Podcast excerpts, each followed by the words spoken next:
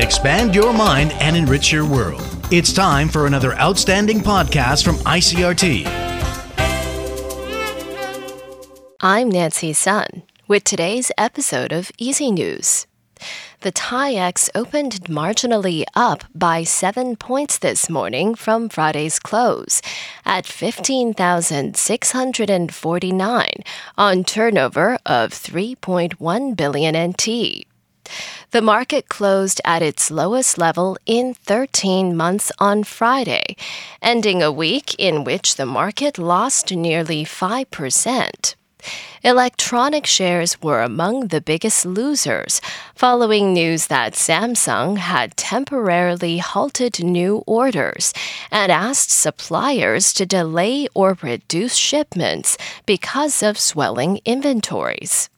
However, turnover was up compared to previous sessions to surpass the 300 billion NT mark after staying between 190 and 230 billion NT for much of this month. No damage or injuries are being reported following this morning's magnitude 6 earthquake, which was felt island wide. The quake struck at 9:05 and was centered some 37 kilometers south-southwest of Hualien County Hall at a depth of 7 kilometers.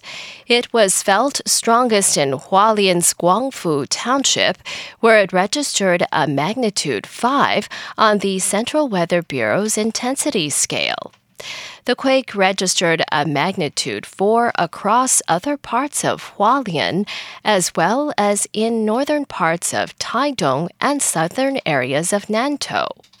It registered a magnitude 3 on the intensity scale in parts of Taichung, Jiayi, Yunlin, Zhanghua, Tainan, and New Taipei. The quake registered a magnitude 2 across much of the remainder of the island, including Taipei and Kaohsiung. The magnitude 6 earthquake was followed seconds later by a magnitude 4.8 quake, a magnitude 4 quake at 906, a 3.5 magnitude quake at 917, and a magnitude 5 quake at 939. These were all centered in roughly the same area and mainly felt in Hualien.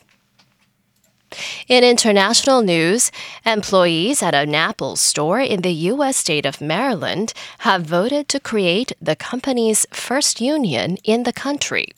Jagruti Dave reports from Washington.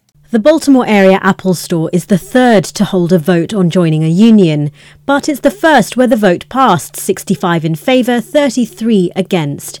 Participating workers will be part of an industrial trade union called the International Association of Machinists and Aerospace Workers. Apple has not commented, but it's not the only major US company to see such a move.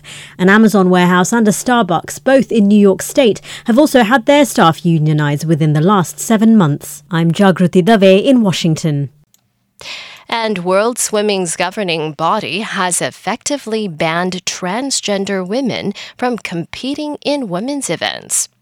FINA members at the organization's Extraordinary General Congress voted 71.5% in favor of its new gender inclusion policy that only permits swimmers who transitioned before age 12 to compete in women's events.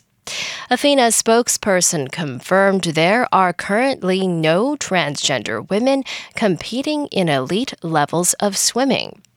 FINA's new 24 page policy also proposes a new open competition category. The organization said it was setting up a new working group that will spend the next six months looking at the most effective ways to set up this new category. And that was the ICRT news. Check in again tomorrow for a simplified version of the news, uploaded every day in the afternoon.